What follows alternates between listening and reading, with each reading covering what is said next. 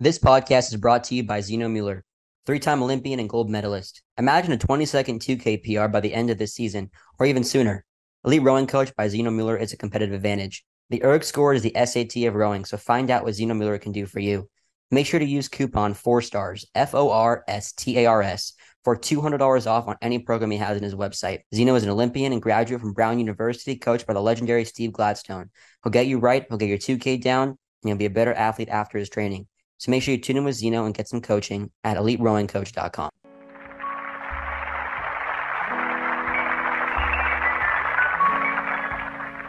On tonight's program, ladies and gentlemen, we have something that's going to make you sick.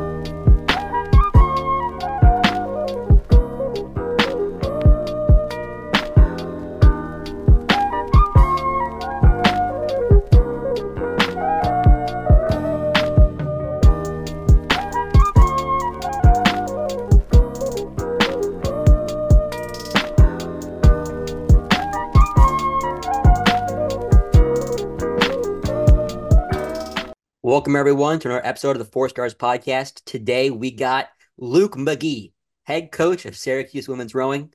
Coach, how's it going? Great, great, man. It's a sunny day. Team is doing well. We've been back on the water a, a, few weeks, and and spirits are high. So yeah, all good. That's awesome. Upcoming season, we got you just released your spring schedule. Yeah, it'll be challenging. I mean, that's the way it was supposed to be. That's the way it was set up. I think the exciting thing for us is we've gotten to the point now where a lot of the really the traditionally kind of top competitors in the country want to be a, you know want to have a chance to race us and, and, get out there on the water and see what we can do. So we've, we've definitely set it up that way. You know we open it up. We have a, a, scrimmage against uva at the back end of spring break which will be exciting. We did it last year which was a nice way to break it up on the way home. The, the team really enjoyed that. And then we're basically right into it after that. The next weekend we're down in camden. And in the first round i think we've got indiana penn and radcliffe. And in the afternoon session we've got ohio state so that'll be a really uh, great opening race weekend for us. And then the beginning of April, we've got Yale and Cornell over in Saratoga for the Cayuga Cup, which will be a great one. Yale is, is a powerhouse, and Steve's doing good things at Cornell, getting them going. We have the big one, which will be down in Lake Monticello this year, which on Saturday will face Cal and Oregon State. And then on Sunday, we've got Stanford. So the West Coast coming out. It was actually, we, we put that one together. It was funny because Derek and I we were trying to figure it out he emailed me. He was like, "Hey, you know, what do you think? Let's get together. Can you guys come out west this year?" I was like, ah, "I don't know, but you know, maybe. What do you think about coming out to Monticello and bringing the team?" And uh, and it all kind of fell together. And then like literally like two weeks later, it, it, got announced, or a week later, it got announced that Stanford and Cal and SMU were joining the ACC. So it actually looked like we knew what we were doing, which was amazing. And then we got Lake Wheeler, which will be a big one down in Raleigh. A lot of great teams down there for that. That invite Megan uh, Cooke Carcagno has been putting that together for a few years at, at, Duke, and they do an awesome job running it. So that'll be a, a, phenomenal top crossover race for us. And then we're yeah, then we're into championships. We got ACCs and, and hopefully NCAA's if all goes well. You stole my question. I was going to talk to the ACCs with Cal and Stanford and SMU, but I guess we can talk about it if you wouldn't mind. Those are pretty big teams adding to your conference. We're in a conference already with a team like UVA that's a perennial powerhouse at NCAA. So we feel like, you know, if we can be ahead of them in some boat classes, that that's going to set us up really well for NCAAs in those events. They push us, they challenge us, and they keep us on our toes. And then obviously, if you add in Cal and, and Stanford and SMU, uh, it's going to make it even stronger. Like it's one of the, it's probably the premier rowing conference in the country now with those three coming into it. So it's going to be a real, a real fight. Like even, you know, getting into that A final at ACCs and then certainly try to have a chance to win the A final. So it's going to be big time. You know, I came across the Instagram account and I saw you in a mic'd up video. Gotta say, top tier. Loved it. I, I loved it. I, we got to get more coaches doing those mic'd up videos because we see it all the time the NFL and it's like it's pretty cool. You know, you see a mic'd up guy, you know, it's that's what's up. But uh, I think it was Andrew Luck who had a pretty like uh, well known mic'd up video. A lot of people liked it. Anyways, yeah, the athletes they love it. They love the mic'd up one. Uh, they're asking me the whole time when I'm doing like, do you have a microphone on? Are you mic'd up? I'm like, yeah, yeah, I'm mic'd up. And they're you know, they're trying to get me to say stuff and, and shouting stuff at me. And honestly, I think that probably one of the biggest ones for us on Instagram, which was just a random one last spring. We were driving down to spring break. We did a, we called it Tow with Me Thursday, just as a as a joke. And myself and uh, Coach Chris Kerber was he was also in the truck, and we were just kind of shooting little snippets on the way down in the truck and you know cracking up and having fun. And honestly like we're texting back to our to the team and to our own kids like you know typical you know 40 year olds mid 40s like how do we do this? Like how do we post on instagram? How do we make a story? How do we do all that stuff? And the team was just laughing at us and we had a, we had a blast doing it Today's podcast is brought to you by Pocock Racing Shells, a name synonymous with championship winning boats and groundbreaking innovation for over a century. For 113 years, Pocock has been the heartbeat of rowing, crafting boats that have conquered waters, broken records, and earned medals like no other. Our legacy is your assurance of quality and performance. Our dedicated customer base includes prestigious Division 1 colleges and universities, as well as countless smaller schools and clubs across the USA. We're honored to be your trusted partner in the world of rowing. But what sets Pocock apart? We remain family owned committed to preserving our rich tradition of handcrafting every boat right here at Everett, Washington. With unparalleled service, staff, and decades of knowledge, we are well prepared to help keep you on the water and ready for race day. Be sure to catch us at this year's upcoming regattas, where we'll be unveiling the future of rowing, the X1X and the X4, the next evolution in our X Series boats coming in 2024. Well, I saw you also. We talked about this on, on, our call when you were on the Orange radio show, I believe it's called. That was awesome. Kaylee had her on the show doing ice hockey now. I mean, she's like living up her dream. Seeing her go and to be an ice hockey player now, it's like after four years of rowing for you, I think she said she was thinking about coming back to rowing this spring. I don't know what she had made up her mind or not. Yeah, no final decision on that one. We're really hoping she does. And uh, you know, she she had a chance to to play hockey this season, which was awesome. She played it all the way through at, at Kent, and then obviously started rowing when she was there at Kent. Her sisters played hockey, so they were a hockey family. And then she turned. I was always laughing when she finished with us after those for four years. I was like, you're you know you're you're a hockey player turned rower. You're a rower now. Uh, but it was really fun to see her go back and have a chance to play D1 hockey, and, and, hopefully she comes back and joins us. Now, the NCAA transfer portal is pretty popping. A lot of teams have been talking about it now that athletes can move schools, and it's definitely changing a lot with NIL, and we can talk about that as well. But have you seen an increase in athletes joining the portal? Maybe not from your team, but just in general, people that have been reaching out to you and whatnot? Yeah, I, I think there's an, been an increase in the people that are going in, kind of dipping their toes in it. We haven't seen too much on the NIL stuff yet. It just hasn't gotten there yet. You've seen it in some other Olympic sports. I think there was a, a women's soccer player that was looking at one school, another who, who kind of get into that. I'm sure some other sports outside of the football, basketballs are, are looking at it already. But certainly, I mean, I was a transfer. I transferred from from Yale to Brown my, my freshman year. I transferred after my freshman year. And so I think it's all about just really kind of finding the right fit for you. And the more that we can kind of encourage them to do that through the recruiting process. Hopefully, they find that the home that's right for them. They find like the team that is the right fit, and the coaches and the environment, uh, and hopefully they don't they don't feel the need to transfer. But I think having that option, like certainly sometimes people don't quite, quite get it right the first time off the bat. What you don't want to see is it coming into this sense of tampering and kind of poaching and, and people kind of going in and, and, you know, finding ways to kind of grab people. So I think there's work to be done to clean it up. I don't like the idea that in women's rowing, you can transfer from one institution to another and immediately compete with them in the spring. I think we got to, I think we got to close that loophole like tennis did. So there, there's still work to be done there. But I think the idea of allowing people access to to look at different schools is all in the name of trying to find the right fit for them is fine. When I transferred, there was the idea that you were gonna you would have to sit a year, you know, especially if you're transferring within conference, you'd have to sit that year, and that one's kind of gone away. So I guess I think there's some work to be done there to make sure that we're we're still doing things the right way. And it's not just people jumping around. And yeah, like I said, you have to be a little bit careful of the tampering side of things. It's a little bit too easy to to ask a high school coach, hey, hey, hey, how's how's Hudson doing it at, at Cal? Yeah, you know, hey, we you know we love we loved him. We'd love to see to see what he's doing and then maybe kind of join. You know, it's it's just too easy to kind of get in there. So totally. You were at Yale. You went to Brown. Rolling on the Seekonk, you know, that's a that's a river in and of itself. I had, you know, people talked about it. You know, now you're on the Onondaga. You've been there for a while now. What's the difference? Yeah, the Seekonk is a rite of passage, that's for sure. And I love my time at Brown. Everything about it, the guys, even the Seekonk itself. I mean, there were days that were just nasty where you're out there rowing along and, and all you're wishing for is to go back and, and row on the erg, especially kind of that early spring. But then you get these really nice glassed off sunny days and you're like, man, to steal the word of Harbaugh from Michigan, like who's got it better than us, right? I think here, the nice part, the the wonderful part about Onondaga is like you have the lake, right? So we're situated in this perfect spot where if you go out of our boathouse, you can go one direction, you can go out on the lake, and you got about 8K, and you can uh, it's big enough where you can row either side. Like we'll lay a buoy line down on one side or kind of over in this cove, 2,000 meter buoy line out there, or you can go out the other way and you can go out into the Seneca River, and you can go 9K until you hit a lock, or you can go one the other way endless miles. So you could row out to the ocean if you if your heart desired. And so what it means is that even when the conditions are nasty, you can always go out there and find somewhere and do something.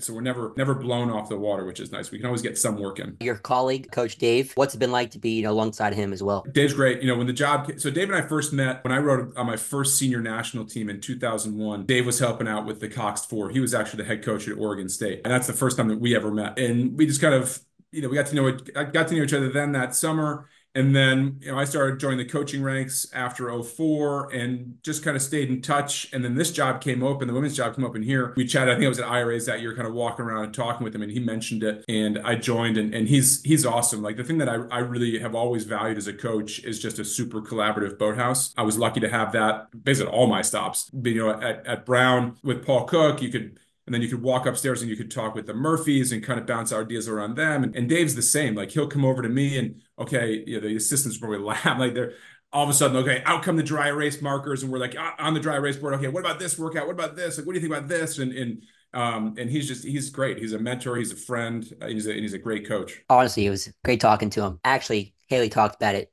I want to know more about your thoughts on like the dynamic ergs and then like obviously static. Okay, because like RP threes, you know, is pretty big now. So yeah. So I think my first introduction to the RP three was when I was at Oxford for the year, and we had one of them, and it was in like the back coach's office, and it was it was literally like you. Get whenever you got pulled back in there, you knew it's like, oh, like I got I got some stuff to work on, and uh, and then it kind of I didn't really see much of it until I got back out to when I, I got out to Washington, and we had a few of them, and it Mike and I, uh, Callahan and I, kind of decided, hey, this is uh this could be a difference maker for us. This could be really important, both from a, a teaching standpoint, from a reduction in injury, and just a quality of training side of things. We thought we could get a lot more done. You know, we could obviously connect them up into eights. We could do we would and we were doing like off the wall stuff. You know, the old machines, you could you had to kind of create the size disc that would go on the side of the machine. And and you could have obviously a, a, really small disk for a heavy setting or you could have a huge disk and you could close it all the way down and do the like the speed stuff. So you could run like race simulations with zero lactate buildup. And so we are doing all sorts of neat stuff. And then we were there like for the evolution of it. Carlos Dinares was was working hand in hand with them. So we were like testing handles and like handles would snap and guys flying over the back of the machine and like you know the the longer bar on the machine because initially it was made if I, if I remember correctly i think it was made in in the netherlands for a guys daughter who was a lightweight rower. She had back problems right? And so the bar the, the length of the bar was short. But if you put a guy who's like six eight on one of these short bars there's there's really there are only a few inches on each room. So you gotta be really good at it. And all of a sudden it was like wow okay well let's row with a longer bar and now we can we can do that different thing so we were there and started initially kind of dipping the toe in it and then okay a few more machines a few more machines okay connected you know how can we really kind of use this and it just really grew uh, and and became special to us and kind of what we were doing. And, and, certainly, I think that's been important for us throughout the years as well. Here too, you feel like you can kind of row that machine and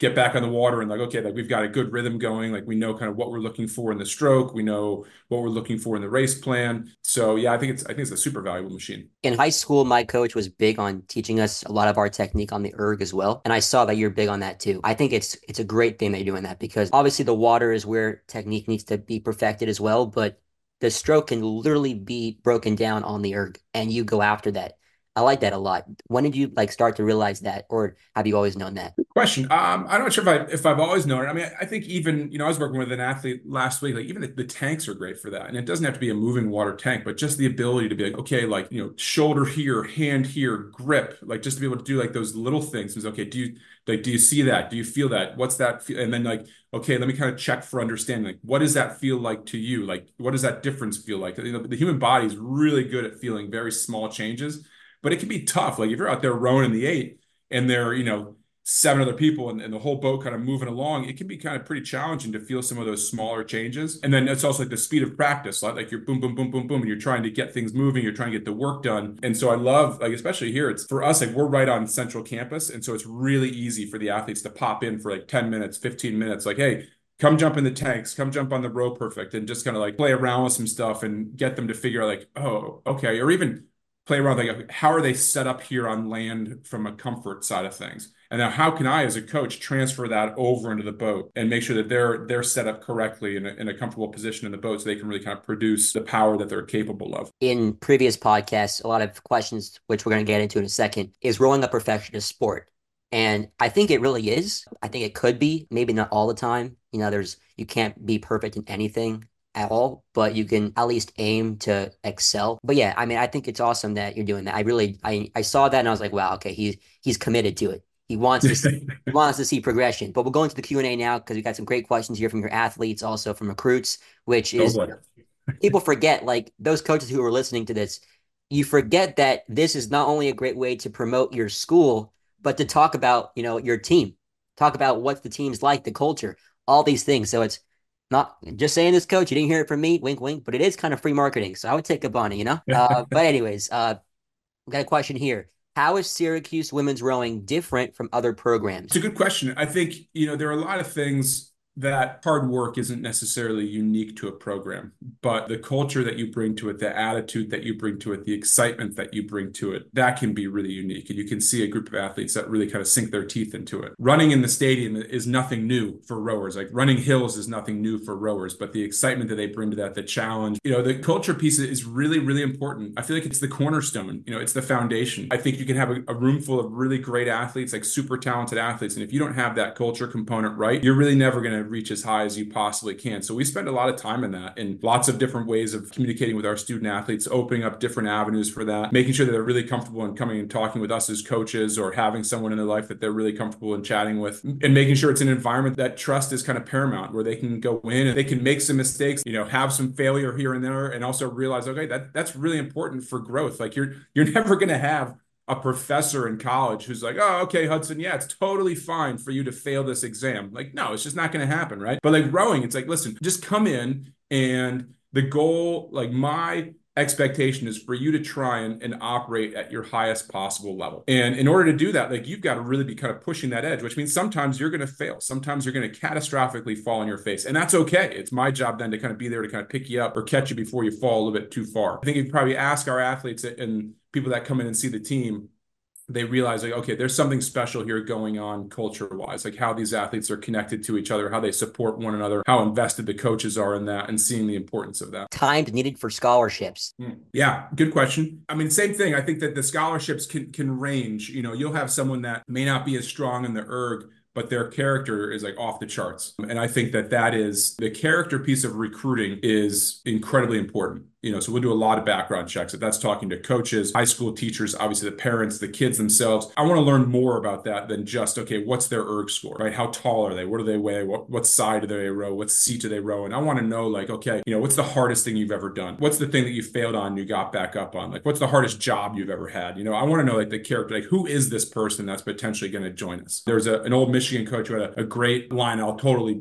botch it, but it was basically saying, he was talking about um, a recruit going to either Michigan or, or Ohio State, right? He's a football coach. He's saying, listen, if he goes to Ohio State and, you know, there's a chance that he might beat us once a day. But if he's the wrong kid and he comes here, he's going to beat me every single day, right? And so I think that looking at that, saying, hey, listen, we need to make sure that we're really taking the time. I think there's the tendency sometimes with coaches, and especially maybe not, I was going to say maybe young coaches, but coaches in general, where like you want to grab those recruits, right? You want to scoop them up before anybody else does, right? So you're just throwing cash at it and you're going, whoa, whoa, whoa, is this the right person for us? And is it also the right fit for them? In recruiting, like, hey, like the best answers, the three best answers, like, okay, like, yes, I want to come. No, I don't want to come. And I don't know where I want to go, right? And so it's always just trying to figure out, is this person the right fit? And certainly ERG score is a part of that. Like you got to have capability and capacity. And we're all out there fighting for the top people. But I think again, like the character component is huge. I talked to Todd Kennett over at Cornell. Great coach. Just how he even called like the a high school counselor. Like Yep. talking like it's just wow. It's and even like this whole oh, this is my next question to you. Not on the Q and A. Do you check athletes' social media? Is that big on the team too? Honestly, not unless it's like thrown in our face. There have been instances where, you know, athletes, again, like there's to be, there to be mistakes made. The student athletes, when they come in, like, yeah, remember, like they're 18, 19 years old when they show up. Part of our job is, yeah, is to make them a better rower. But if they graduate and we've only made them a better rower, we haven't really done our job very well. That's what part of the attraction to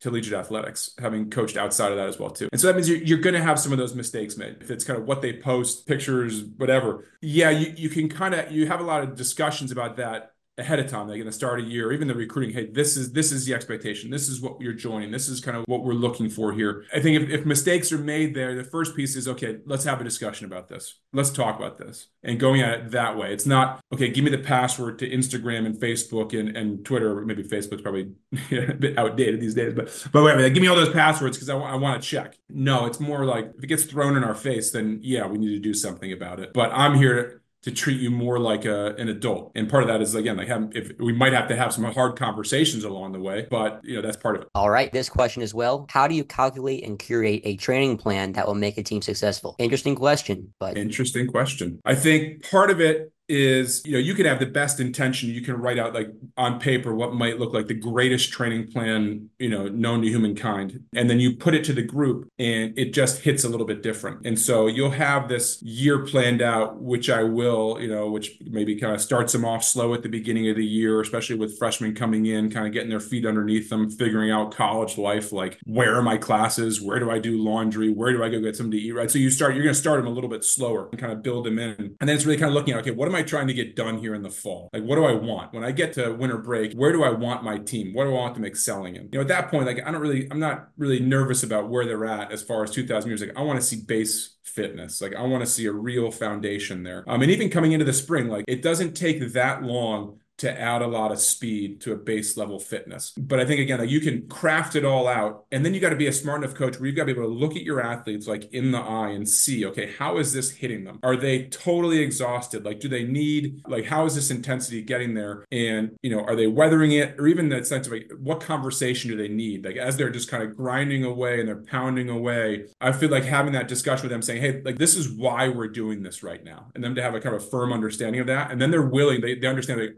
gotcha. Okay now i'm willing to keep kind of keep pushing away versus if they don't quite understand like the why it can be hard for somebody to kind of keep pushing through and keep grinding. So or even that sense of like hey like we're, we're working really hard right now. Here's the volume. Here's this. And look at this. The body's still performing. And they're like okay gotcha. So even like those little moments when as an athlete it might be hard to see the light at the end of the tunnel but just having that conversation with them as, as you're really kind of pushing volume can be important. The level of communication is so key. And even for them to realize we're people too. Like we've gone through this process. We've gone through the process of, student athletes. Like we've gone through the ups and the downs or, or, some of that anxiety that might come in or like the, the race day stuff or the failures or the successes. And they have an understanding here. It's not just like x's and o's sitting in front of a dry erase board. Like they have my best interest at heart. You know it's like we're trying to go to the summit but i need to make sure that i get everybody back safely as well. So my job isn't to break everyone on the way on this like quest to get to the to the summit like certainly like we want to get get there. Like we're super competitive, but I also really need to take care of the people that are in the room with me. No, you have to. I mean,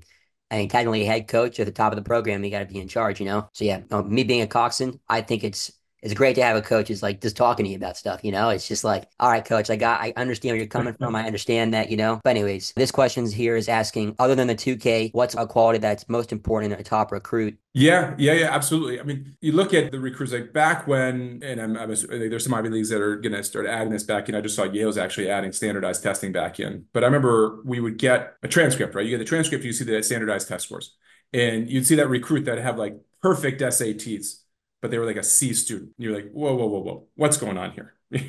like clearly there's capacity, but we're not quite working to that level. Again, I think it's you're looking for people that they're striving to operate at their highest possible potential. And that might be for our sport, the walk-ons who were like in the 4V, in the 5V and that might be the stroke of the varsity. Like not everybody gets to sit in the varsity eight, but really great teams are filled of people that are like constantly striving to be the best version of themselves. Not only what happens in the boathouse, but it's also what happens in the classroom. Like that's just kind of like their general character. That's how they're built. And I think if you get that room full of people that they love hard work, they have a little bit of humility in the sense that they realize it, it's team goals ahead of personal desires, and they're really smart about how they communicate with one another and they're respectful to one another. I think those are ingredients for for pretty darn good teams. Do you spend any extra time talking talking to Coxswains about things? Yeah, yeah, absolutely. And it's I would say even all the athletes again, it's like the, the sense of winter training. Like they're coming up to us and say, "Hey, like, like, what do you see here? Like, what do you think? Like, is this this is what I see? Is that right? Or you know, what do you think about what do you think about that? Or you know, talking about kind of what they're doing in the water. We have a, a kind of a dedicated coach for that as well too. That that meets with them and kind of running through audio, running through race planning stuff. Even a collective like the Coxswain Corps, it's like sharing audio with one another, right?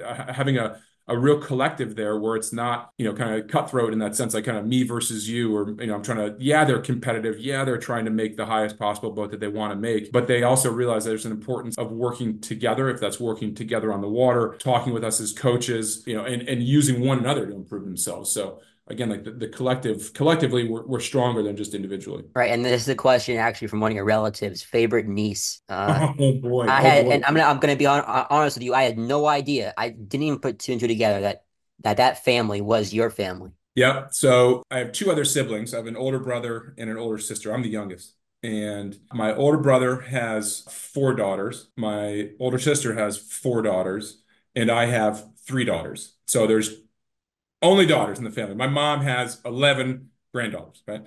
So it's tough. We have eight nieces, and they're all they all do like amazing things. Okay, so my my brother's daughters, they are they're rowers. Jane is the oldest. She just graduated from uh, University of Texas. She won in the Cox Four at uh, NCAA's this past year.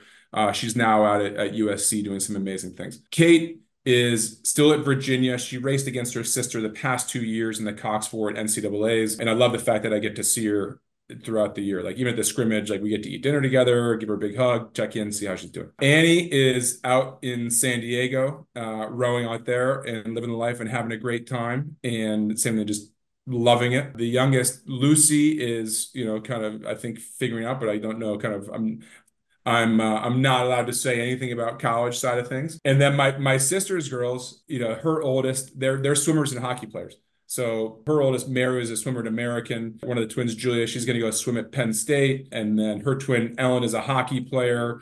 And their youngest, uh, Caroline's also a hockey player doing some great stuff. So it's a super sporty family.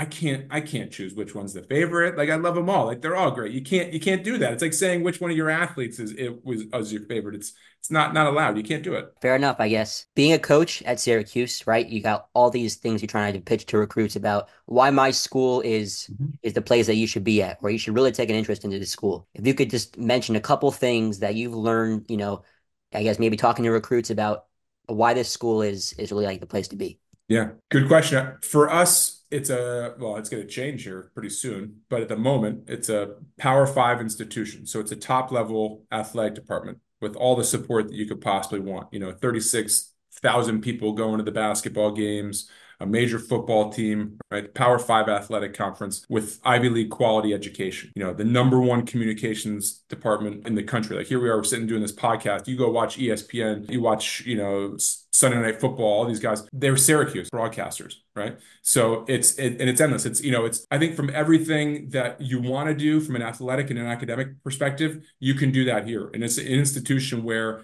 you're not hamstrung saying no, no, no, no, no, like you can't take that that major. So we've got everything: fashion design, physics, computer science, engineering, nutrition, and exercise science. You name it, like we've got it. I mean, that's awesome having the resource like you do at the school. I mean, you can do that type of stuff, you know.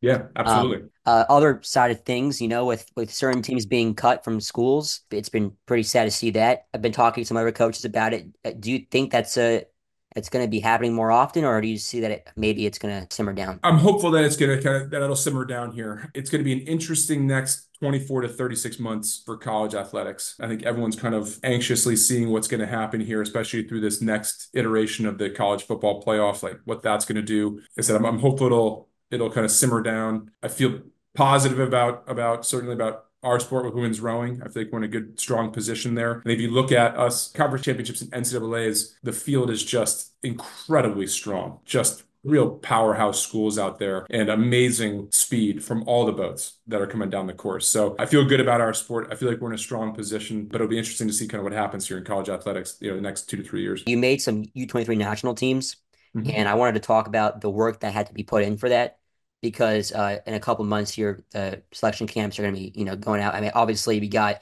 the senior national team released all of their athletes that were invited to camp in Sarasota. And obviously it's Olympic year, so it's a big year for us. Uh, do you have any athletes that are going or or left school to train for the Olympics or no? We don't have anybody that left school. So actually, we have a student athlete who's currently on the roster who came back to school. You know, she felt so. Uh, Cami Kralikaite, she was in the pair for Lithuania this past summer. She won the under 23s in the pair, and then they qualified for the Olympics uh, at Senior Worlds in the pair. And we were having that conversation, like, hey, like, what do you think? You're going to stay home and, and, kind of focus on the games? You're going to come back? She's like, she's like, no, like I'm coming back, which I think kind of speaks to the again to like the culture of the team and what we're able to do here. She's, I just feel like you know the training that I get over the year has made me the athlete that I am and able to kind of qualify that thing. But as far as under 23 stuff, yeah, I love the under 23s. You know, I did, I've kind of, I did each level, you know, I did the, the junior team when I was in high school. I missed that out once and then I made it one year. And for me, like that was like totally eye opening coming from a tiny high school in Chicago. I remember making the first junior team, uh, and Todd Jesdale was the coach. And just having this amazing summer. And it was like one of the first times in a boat being like, whoa, like this is different. Like the like I don't know what we're doing here, but this is a much different sport than what I'm used to. Like the boat speed, the technical side of things, the the intensity of the racing. I was like, I couldn't get enough of it. Like I loved it. And then I made the under 23 team. I guess after my sophomore year in college, I ended up making the under 23 team, and we won that year in Hamburg. And then I made the next year. We got we had a bronze medal. And something it was just, it was just awesome thing where you had an opportunity over the summer like to have like all the country's best rowers in that age group come together. It was guys that you knew. It was guys that were rowing at Cal and Washington and and you know Penn and you know all over the place, Brown, everybody, and we'd all kind of come together. And so you had like this group of like you know your summer buddies that obviously you weren't in school with, but and then you'd see them at the IRAs. You'd be like, hey man, like what's going on? Like you know, and so it was you know, every every race was like this awesome like little reunion. And it was also the sense that, okay, like there's nothing like going to the line after racing for like say your college or your high school, and then all of a sudden you pull up to the line and the starter goes, United States of America. And you're like, wow, okay, this is real right. Okay here we go. Having a chance to do that on the senior level was was, was super exciting I missed out on the Olympic side of things, but that's the way it goes sometimes. But yeah, I just again, it was one of those things like when I was in college, striving for under 23s, back to that sense of okay, how, how how far can I do this? Like, what's the expectation? How high can I get this? You know, what level can I achieve? Not only kind of what I'm doing here with my team, but let me also have a little bit of an eye towards that next level, which might be under 23s or or senior worlds, whatever it is. But it just kind of always gave me something to strive for. Who was the coach at Brown when you were there? The head coach was it Gladstone? No, so Steve left after 94. So the, the guys had won the national championship in 93 94 and so scott roop was his freshman coach and scott took over in the fall of 94 and he was the head coach when i was there and paul was actually the, the freshman coach back when there was freshman men's rowing and then scott left and, and paul slid up and became the, the head coach and uh, gave me my, my first my first coaching job. That's awesome. There's this race in Sarasota, March 29th. Yale, Harvard, Brown, Stanford, Northeastern, and Washington. And just recently, Gladstone, it was announced that he was the advisory coach, which I have no idea what that means. Everyone's trying to figure out what that actual role is because he just said goodbye to Yale, but uh, now he's now he's back. He pulled Tom Brady, to be honest with you. True, and don't and don't forget. I mean, people don't. A lot of people don't know it, but so Steve was high school roommates with John Murphy at the Kent School. So you have arguably the greatest men's coach ever. And the high school roommate of his was arguably the greatest women's coach ever. And they just kind of went on these separate paths where Steve came, Steve was a Syracuse grad and John went to Columbia, right? And then and then they both kind of got into coaching. You know, Steve was at Harvard and Princeton. Steve was kind of all over. And then and then he landed at you know he went to Cal and then he landed at Brown. And he called up John. John was working on the West Coast. I think he, John was coaching at like Cal and Washington. You know, like roofing houses and stuff like that. And and Steve called up and said, "Hey man, I need a women's coach." And so he brought John out there and bang, like that was the start of it. And so, and then John stayed, and he's been there ever since. And, and John, John and Phoebe now, they, they're an institution in, in women's rowing and, and in Brown athletics. They're amazing. But Steve then left after '94. Scott Scott came in, he took over, and then and then Paul and and man, they're just they're chugging. But that race, that'll be some race down in Florida. remember when I was out in Washington, we kind of we decided one year, Mike and I were like, well, we could keep going to the Crew Classic, you know, and, and we we would always race Cal, and we just kind of felt like, well, we race Cal at the Crew Classic, we race Cal at the Dual, we race Cal at Pac-12s, and then we race Cal at IRAs, right? So it's like boom, boom, boom, boom, boom. It's like we're okay. So then we kind of decided, well, we have this race called the Husky Invite, which was around the same time. I remember we called up Paul and said, hey, what do you think? Like, can you bring the team out? Um, and we'll do it in Seattle and we'll have Brown out here. And then we ended up kind of reciprocating and going back out there. But again, this is what I love about Paul. He was like, Yep, let's do it. Like he is always game for a race. He never, never shies away from it. And I think some people look at him like, wow, that is a really hard schedule. And he's like, yep, but the, he is willing to just like to race. And maybe once in a while he kind of takes some lump and lumps and he kind of like goes back down and kind of, you know, refits and, and retools and then, and then goes back out it again. And sure enough, by the end of the season, man, they're they got some some pretty fast boats usually. Yeah, I mean Brown also all his teams are trying to release their schedule for the spring, and I'm looking at it, I'm like, wow, it's gonna be fun. It really is gonna be fun. We've seen an increase in media, rowing media, I think a lot recently. I think it's awesome. You know, just being able to just know things now. Like a lot of teams don't. I would say this, and just from learning from other coaches, they're very secretive about things. So just coaches talking about, you know, what's going on with their team. You know, Coach Gladstone talked about that special sauce. Like, what's that look like? Is there one? But anyways, I think it was awesome talking to you. I, I appreciate the time and thank you for sitting down with me. Thanks for having me on. Appreciate it.